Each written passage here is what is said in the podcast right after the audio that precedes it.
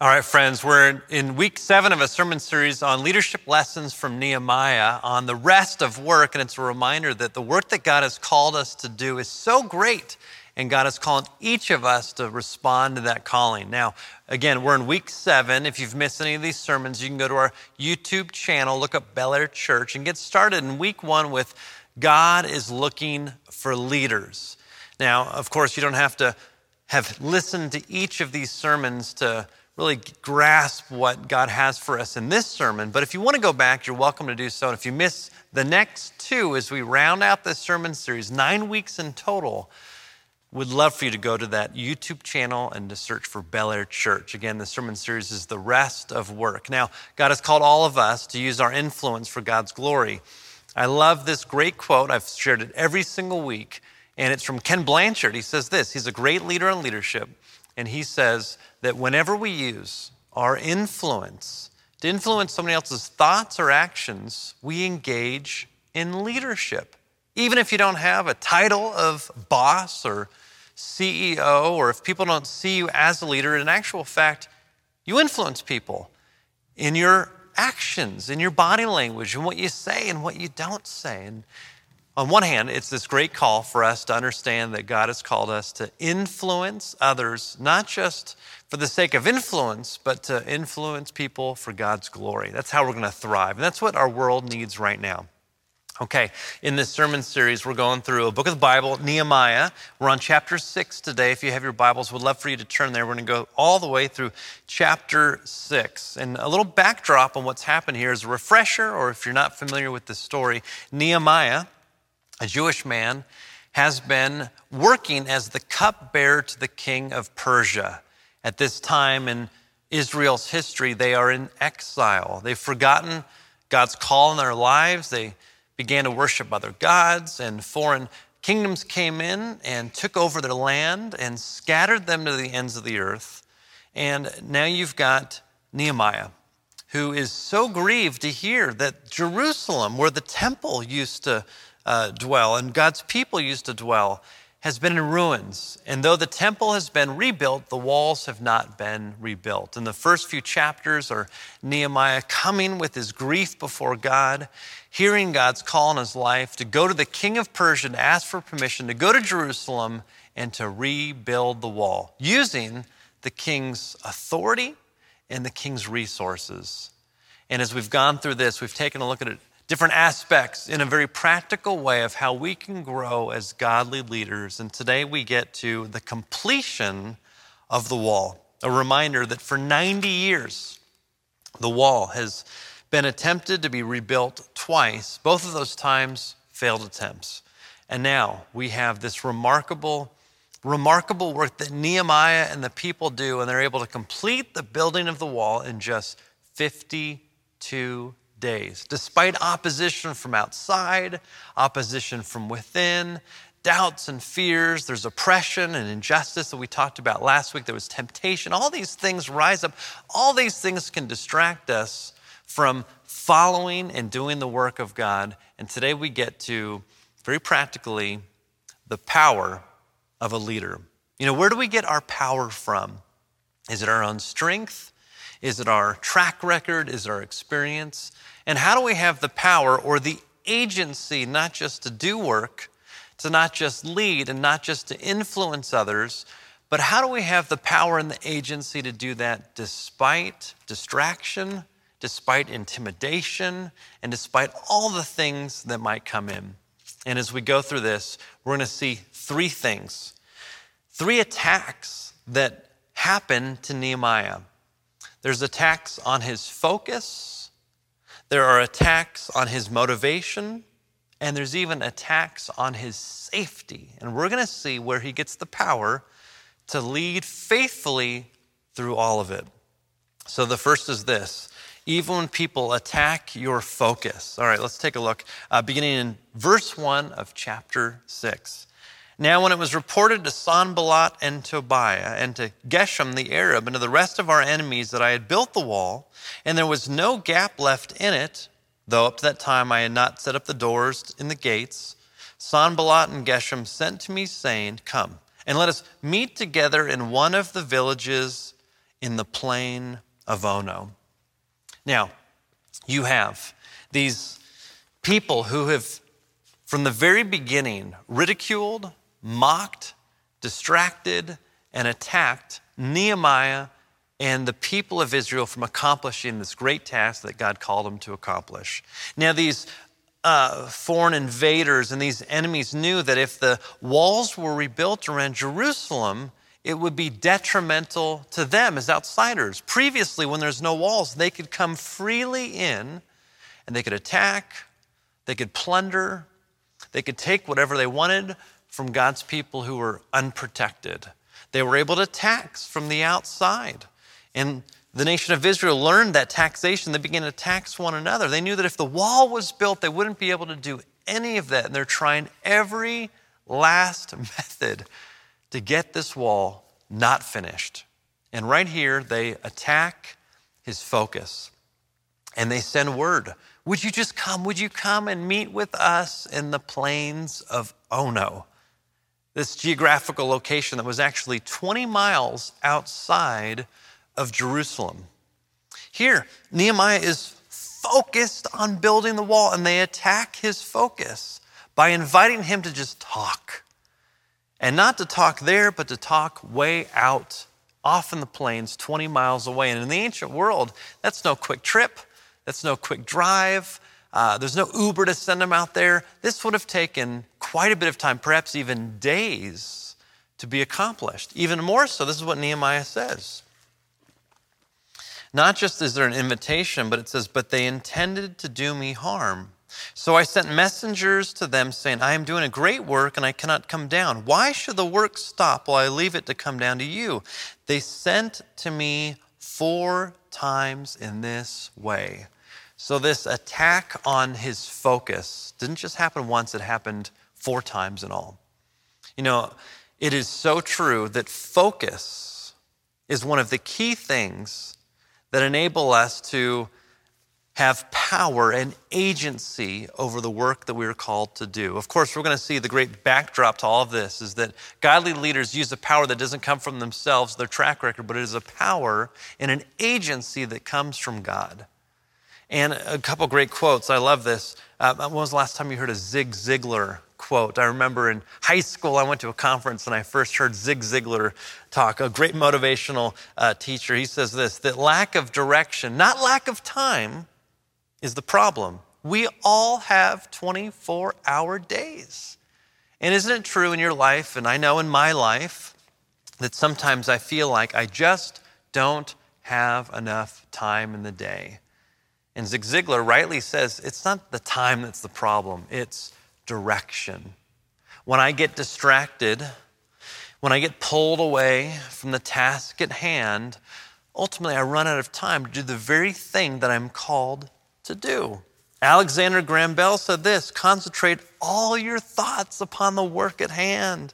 The sun's rays do not burn until brought to a focus. The book of Proverbs four twenty-five says this, let your eyes look directly forward and your gaze be straight before you. And Proverbs twenty-nine eighteen says, when there is lack of vision, the people will perish. Now, there's a lot of great books, a lot of great conferences, a lot of great techniques to help you avoid distraction and stay focused. And I'm not here to tell you to just try in your own strength, in your power, to remain focused. I see in Nehemiah's life something that we can apply to our lives, and it's this, that we can have the power, even when people or things attack your focus, to rest, here's the, the response, here's the answer, to rest in God's vision for your focus. You see, Nehemiah, he was called by God to do a work. And it was God's vision of a completed wall. It was God's future reality that God invited Nehemiah to help bring into fruition. And he kept his eyes on something greater than just the task at hand. He kept his eyes on something greater than just the work in front of him. He kept his eyes on something so much greater than just straight ahead. He kept his eyes on God's vision for the completed work. And he rested in God's vision. Now, in this sermon series, remember, we're, we've titled this sermon series, The Rest of Work, and we mean it in two ways. Of course, there's work that God has accomplished through the life, death, burial, and resurrection of Jesus, work that uh, is finished and is complete, and yet won't be fully experienced until Jesus returns again. And so in this in-between time of the already and not yet, of the kingdom of God, fully here, fully experienced on earth as it is in heaven, God has poured out God's Spirit to you and me as followers of Jesus. And as the hands and feet of Jesus, the body of Christ, we are called to do the rest of work, the rest of the work that God has started through Jesus Christ, of loving our neighbor as ourself, of putting into practice the way of Jesus. Did you know that there's fifty-eight different one another verses in Scripture? You know, the one another verses are verses like pray for one another, encourage one another, lay down your lives for one another, bear one another's burdens. When we do this work, we're completing the work that Jesus began. This is work that lasts into eternity. You know, there's a lot of work that we can do that is earthly work. But if we take a posture of, I am working at this unto the Lord, that work actually becomes eternal because it's done for God's glory.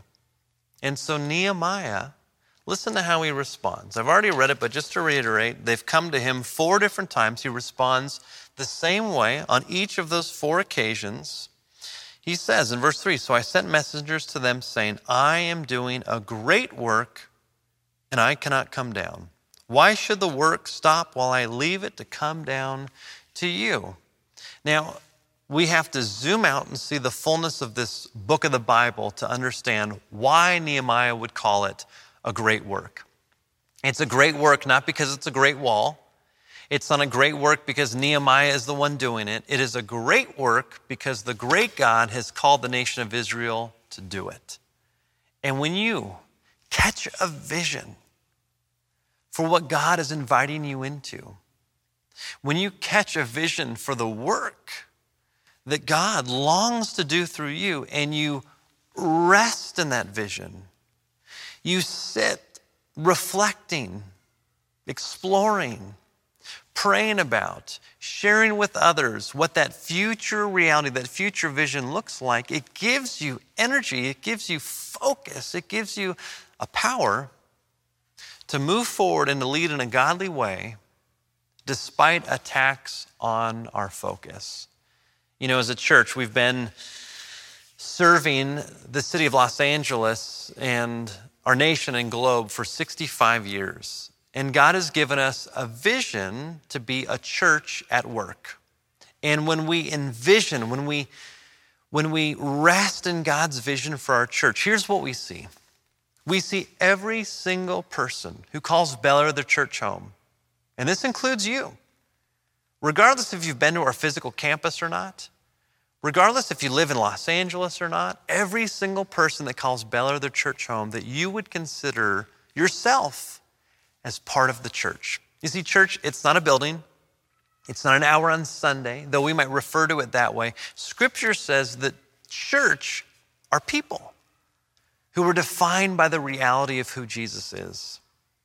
And when you catch the vision that you are part of the church, and as part of the church, you are called to join your church family in work of serving one another, of using your gifts to build up this body, of practicing the one another's of Scripture with those in this church family, of, of being a minister to those in this family, of participating in life groups and joining classes and, and worshiping God. You see, when we do this work and when we own this work, we stop outsourcing this work to just the pastors or just the staff or just the elders or just the deacons, but we see how every single one of us is an indispensable part of the whole. Remember, Nehemiah was called to build a wall. And in order to build that wall, he recruited all the people to participate. Well, we're not called to build a wall right here at Bel Air. We're called to build a body, the body of Christ. And the only way we can do that is if you say yes to God's vision for your life in and through this church family. And we want to equip you in that work. Every class, every sermon, every resource, what we share on social media, on our website, is to help you catch the vision that you are the church and there's work that God is calling us to do. But also, as you catch the vision of us being a church at work, it's not just when we gather together in person or online. It's not just when we gather together in life groups. It's not just when we go out on global service teams or serve in the city of Los Angeles. It's also when we go individually into our places of work. And that's where I believe that God has called us as a church family. Our elders are unanimous in agreement that God has a vision for us to be the church at work. We are very unique as a church family. We have people of influence and leaders literally across every single industry, not just in Los Angeles, but around the globe. And it's the envisioned future that we rest in, that we believe God has called us to, that we would be people of influence, godly leaders in our workplaces. Regardless if that's raising up the next generation in your household, whether that's as a student working for a nonprofit, whether you are the bottom of the org chart or the, the top, whether you do it volunteered or for pay, that you would use your influence in your place of work so that collectively we would be the church wherever we go. And that's our mission statement, to follow Jesus every day and everywhere with everyone. And that's what's so amazing about this moment right now, because of how God has called us to equip the church to be a church at work. And as we extend our reach beyond our physical campus, not only are we reaching thousands of people in Los Angeles through our broadcast, but also through YouTube, our social media, our website. We have people from one hundred sixty different countries who are experiencing our services over the course of a year. That was the data from last year, twenty twenty-one. Who knows what God will grow and do through us in twenty twenty-two? But you're a part of that. And as you see yourself as part of the church, would you say yes to join your church family? And first being known, would you go to belair.org forward slash connect, that you would fill out a very short form so that we can follow up with you, we can know where you live, we can encourage you, we can pray for you, we can help get you connected into a life group. Maybe that's you starting it in person in Lafayette, North, uh, Northern California. Maybe for some of you who I know, I've, I've met you and we've talked, who live in Paris. Maybe that's you joining a digital group online, or that's starting a group in Paris. We believe that God has called us to be a church that knows no physical bounds, that isn't just rooted in a particular zip code, but is rooted in the heart of God. And then as we follow Jesus every day and everywhere with everyone, that we would stay focused on being the church at work, that we would stay focused on following Jesus. Again, I love, just to reiterate, Proverbs twenty-nine eighteen, when there is lack of vision, the people will perish. This is what we're all about. This is the vision that God has called us to, that you and me, every single one of us, are an indispensable part of the church. And there's work that God is calling you to do, not only when we're together, but in our places of work. So that's how Nehemiah responds. He doesn't get distracted. He doesn't go off and go to that meeting, because that's different than the long obedience in the same direction that God's vision has for him. The second is this. Uh, they begin to realize that it is not just uh, a focus that they can attack, but it's also his motivation. And we're going to see this, that even when people attack your motivation, we're called to rest in God's calling in our work. Take a listen and take a look if you have your Bibles open. This is in verse five. In the same way, Sanballat, for the fifth time, he's written four letters saying, come, come to Ono, let's come, come talk. Now the fifth time, in the same way, Sanballat, for the fifth time, sent his servant to me with an open letter in his hand. Now, an open letter versus a closed letter in the ancient world meant that this was to be read out loud. This was to be public. This was not a personal communication. This was a public communication. This is not a, a private distraction. This is a public attack on Nehemiah's motivation, because this is what is written. It is reported among the nations, and Geshem also says it, that you and the Jews intend to rebel. That is why you are building the wall. And according to this report, you wish to become their king. You have also set up prophets to proclaim in Jerusalem concerning you, there is a king in Judah. And now it will be reported to the king of Persia according to these words. So come, therefore, and let us confer together. The first tactic of just trying to distract didn't work because Nehemiah rested in God's vision. And so now they have, in a very public way, a letter that's been written, a letter that's been passed around, a letter that's been signed off by all the nations, all the people groups surrounding Jerusalem. There now is this, this rumor growing that is built on a false report of the motivation of Nehemiah to build the wall. The false report is this, that they want to build the wall in order to just rebel against the king. They want to rebuild the wall so that Nehemiah can make himself king. And it is one of the hardest things as a leader when people, not just privately, but publicly, attack your motivation for doing something. I can't tell you how many emails, how many public meetings, how many annual meetings, how many conversations that I've been in over the last eight years. And it's remarkable. I mean, it, it, it, it's too many to count how many times people have attributed the wrong motivation to me of why I do things. And as we go through these three things of focus and motivation and safety, I believe that every single one of us has one more than the other that is kind of the chink in our armor. For me, I can stay really focused. For me, I don't really worry about my safety.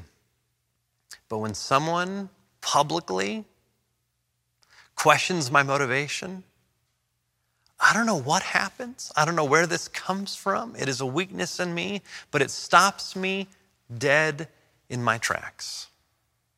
And I find myself, in my mind, it begins to swirl, it begins to just get through. And it could be somebody who I can tell they're saying it not with good intentions. They're not saying it to, to hope that I would come back. They're saying it to hurt me. They're saying it to, to cause me to step back and to do the very thing that they don't want me to do or want me to do. And, and, and I just, I, I get frazzled. I don't know what it is. My wife knows, and I've had emails that have come through that, that don't bother me at all. If you want to get under my skin, if you want to stop me in my tracks, I mean, here I am totally vulnerable. Question my motivation. And I don't know what it is, but that's what gets me. That's why I need to learn. That's why I need to listen to what God has for me. And I pray that God would share with you, what's the one thing that gets you? Do you worry about staying focused? Do you, are you concerned about your safety or how much money you're going to make or, you know, the, the consistency of something? Or is it when people question your motivation? Is that what gets you? Well, let's see how Nehemiah responds. Again, the point is this, even when people attack your motivation, you need to rest in God's calling to the work. This is what he says. Again, this is Nehemiah chapter six in verse eight. Plain as day, talk about straight talk. Verse eight, then I sent to him saying, no such things as you say have been done. You are inventing them out of your own mind. For they all wanted to frighten us, thinking their hands will drop from the work and it will not be done. But now, Nehemiah prays, but now, O God, strengthen my hands. When his motivation is attacked, he's able to speak plainly to it and to call it out for what it is, to say that you're making this up. And as he does that, he prays to God, saying, God, strengthen my hands. I believe the reason why Nehemiah was able to have the power, to have the agency to rebuff that attack on his motivation is because he had rested in God's calling to do that work. He knew that he wasn't doing this work because he wanted to, because he just thought it was a great idea. Again, if you were to go back in Nehemiah, which we've covered in the previous weeks, he hears word about what's happened in Jerusalem. He's grieved, but before he is a fixer, before he goes solves the problem, he prays.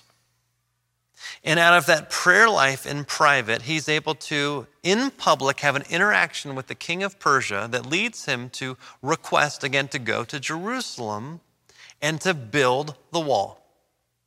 And because he followed God's leading, God gave him wisdom on how to ask the king. Again, this was, I believe, in week three. Remember, when he went to the king and he asked, he asked not only that he could go, but he asked for the authority to do so. He also asked for the authority to pass from Jerusalem to from uh, uh, where he was in the palace to Jerusalem. And he also asked for the authority to cut down trees from the king's forest to go all the way and to build, with the king's resources, the wall. And so Nehemiah, his motivation is attacked, but he knows the history. And he rests on the fact that that God had called him to this work, that God had given wisdom and even how he was engaging in this work. And in actual fact, he had the king's blessing. It was the complete opposite of what these enemies were saying. And because of that, Nehemiah knew that he wasn't doing this to rebel against the king. He asked for the king's permission. And he wasn't doing this so that he would be king, because he knew that there was only one king, the King of Kings, the maker of heaven and earth. Listen to these passages. Proverbs ten nine says this, "Whoever walks in integrity walks securely, but he who makes his ways crooked will be found out." A reminder that godly leaders, we have power when we walk in integrity, when we stay resting in God's call. And as God calls us to a particular task, we, we walk in that despite the distractions, despite the attacks on our focus, despite the attacks on our motivation. Titus two, seven and eight say this, "Show yourself in all respects to be a model of good works, and in your teaching show integrity, dignity, and sound speech that cannot be condemned, so that an opponent may be put to shame, having nothing evil to say about us." Nehemiah, he lived this out. He could walk in powerful integrity because he hadn't fallen into all the temptations that we talked about last week. He hadn't fallen into all the conflicts that we talked about last week, that he was following God's call in his life. And because of that, he could easily say, "You guys are making this up." Romans eleven, twenty-nine says this, "For the gifts and the calling of God are irrevocable." Now, there's something true that happens when God calls us to do a work. When he calls us to do a work, maybe that's to forgive somebody. Maybe that's to ask for forgiveness. When God calls us to do a work, for example, of praying for an enemy or to seek reconciliation, or if God calls us to do a work of acting in such a way in our workplace that is honest, that is filled with integrity. Uh, if God calls us to do a work that treats every single person with respect, no matter where they are on the socioeconomic spectrum, no matter where they are on the org chart, when God calls us to do that work, he also gives us gifts. He equips us. I love the phrase that's been used for decades, that God doesn't so much call those that are already equipped, but he He equips those whom God calls. And I love in Romans, Paul writes this, that the gifts and the calling of God are irrevocable. Nehemiah knew it. And that's where his power came from. That because God had called him to do this work, he gave him the gifts and the wisdom and the resources to do it. And he simply rested in that. And his motivation didn't need to change. He didn't need to do it for his glory. He didn't need to do it for his resume.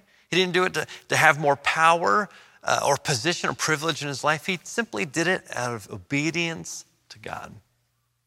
I'd love for you to think about in your own life uh, the motivation for why you do things. the motivation for why you do anything of work, relationally, within your family, with friends, or in your workplace. The greatest call that you can ever capture, catch, respond to is the call of God in your life to connect your work to God's work, to see that that work lasts into eternity. It's not just for pastors.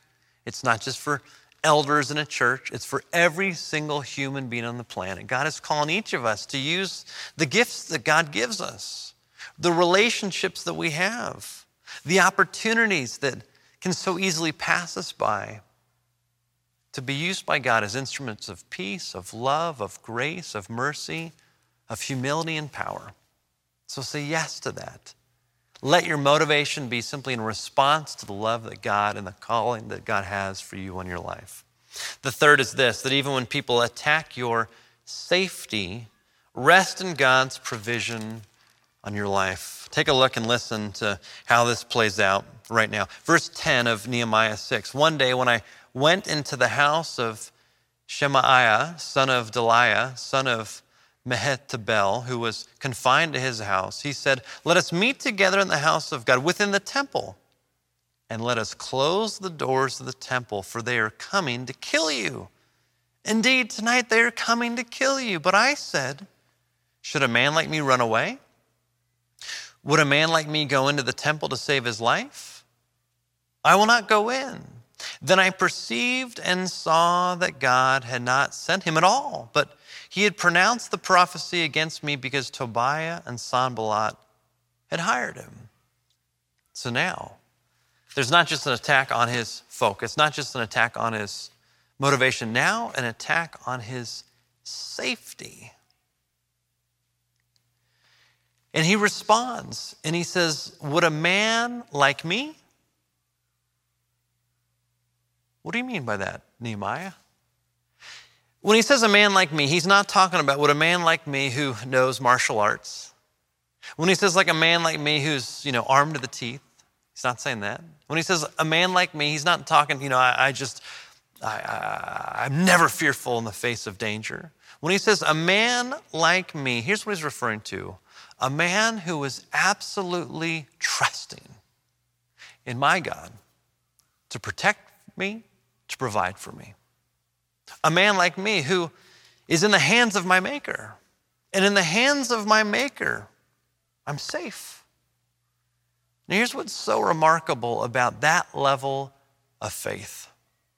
As the distraction goes deeper and deeper and deeper, from focus to motivation to safety, you see in Nehemiah's life his power rise and rise and rise, because it's not a power that comes from himself. It is a power from God alone. It's a power that enables him to focus. It's a power that enables him to rest in God's calling. And it's a power that enables him to rest in God's provision. All these passages in Scripture of God's promises to provide and protect. Here's just a few of them. This is Isaiah fifty-four seventeen. It says, no weapon that is fashioned against you shall succeed, and you shall confute every tongue that rises against you in judgment. This is the heritage of the servants of the Lord, and their vindication from me, declares the Lord. In Deuteronomy thirty-one six, it says, be strong and courageous. Do not fear or be in dread of your enemies, for it is the Lord your God who goes with you. He will not leave you nor forsake you. And this depth of a reliance on God's promises is so deep, not only among Nehemiah, but many people throughout the Hebrew Scriptures, throughout the Old Testament. One of my favorite places in all of Scripture is in the book of Daniel. You've got Shadrach, you've got Meshach, and Abednego. These great names that I remember learning as a kid. These, these three guys who are faithful in worshiping God and honoring God, also in captivity, also in exile. They are living in Babylon. And without going into all the detail, without getting distracted here in this sermon, uh, they are punished because they're worshiping God rather than the Babylonian king.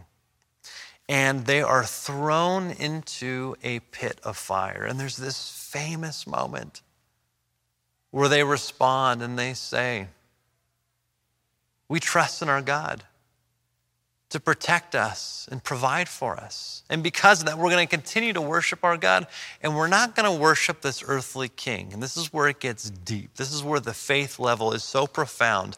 This is where a power rises up in the face of danger, in the face of attacks to your safety, when they say this, but even if we die, even if we burn in the fire, we will still worship our God and not your earthly king. How could they say that? You might be thinking, what? How can you worship God and not earthly king if you're dead? Well, they have a perspective that has been given to them from God. And it's a pers- perspective that says this, that your life is much bigger than just this temporary life here on earth. The fullness of your life stretches into eternity. And come what may on this side of eternity, ultimately there is nothing in all of creation, as it says in the book of Romans, that can separate us from God's love. Neither height, nor depth, nor angels, nor demons, neither life, nor death can separate us from the love of God. And so Nehemiah, Shadrach, Meshach, and Abednego, and many faithful followers of Jesus throughout the millennia have been able to stand faithful in the face of danger and death. You know, in some ways, I personally can't relate to this. I, you know, I live um, here, it's twenty twenty-two, in the United States.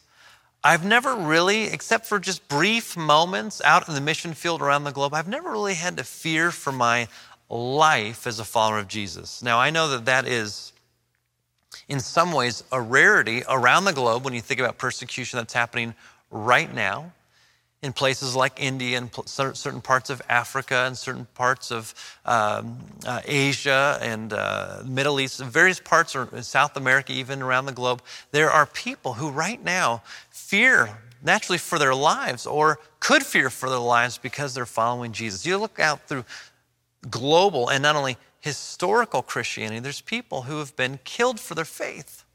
And how is it that they could stand in the face of death, in some cases singing, in some cases praising God, in some cases praying for those that are about to kill them? I think about Peter, you know, Simon Peter, who, you know, denies Jesus three different times, who ultimately at the end of his life is crucified for his faith.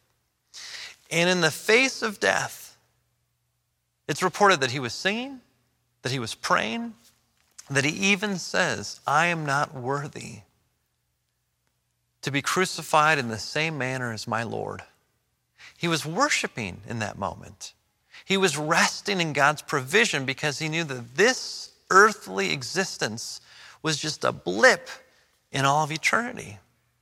And history says that he was crucified upside down. How did he have that power? How did he have that strength? Well, the same way that Nehemiah, Shadrach, Meshach, and Abednego, the same way that God longs for you to experience is that you have power in the face of attacks on your safety because you rest in God's provision on your life. This doesn't mean that you won't get sick. This doesn't mean that you won't get cancer. This doesn't mean that you won't get in a car accident. This doesn't mean you're not going to have broken bones. You see, there's a distortion among some segments of Christianity that say that if you just have enough faith, you'll never get sick. I don't see that in Scripture. I don't see that in practice. This provision is much bigger. It is much deeper. It is much more profound than just this temporary existence. And I believe Nehemiah knew it. And he says, what kind of man am I? I'm a man that trusts in God's provision. And even that, as you heard here, he sees it in the grand narrative, the grand story of what God is doing. And as a result, he has the power to stay focused. When there's attacks on his focus, when there's attacks on his motivation, there's attacks on his safety, he stays focused. Not only in doing the work that God called him to do, but leading the nation and the people to accomplish that work. And so, this is what happens as a result. Verse fifteen, so the wall was finished on the twenty-fifth day of the month Elul, and fifty-two days total. And when all our enemies heard of it, all the nations around us were afraid and fell greatly in their own esteem, for they perceived that this work had been accomplished with the help of our God. The great reversal. It often seems like when you engage in the work that God calls you to do, there are ebbs and flows of it being easy and hard. But in my own experience, it seems like the closer I've gotten to completing a work, whether that's reconciling a relationship, completing a task, completing something big like our vision campaign, hiring somebody new, transforming a department, bringing on new partners, whatever it might be, I found that the closer I get to the finish line, the greater the resistance, the greater the opposition, the greater the attacks on focus, motivation, and safety. But we see here, right when there's breakthrough, after they finish the wall, immediately all those enemies that have been trying their hardest to attack, all of a sudden, now they had fear. As it says, they lost their own esteem. Why? Not because they did the work, but because God had done it through them. And ultimately, this work, again, it's not about them. It's not for their glory, not for their renown, not just for their safety. This is for God's glory, for God's purposes. As we shall see in the next two weeks, this story is part of an even greater story that begins in the book of Genesis and goes to the book of Revelation. That's the beauty of Scripture. These stories aren't just about that particular place and time. They are windows into the grand narrative of all of Scripture, which is a window into the grand narrative of all of eternity that you and I are invited into.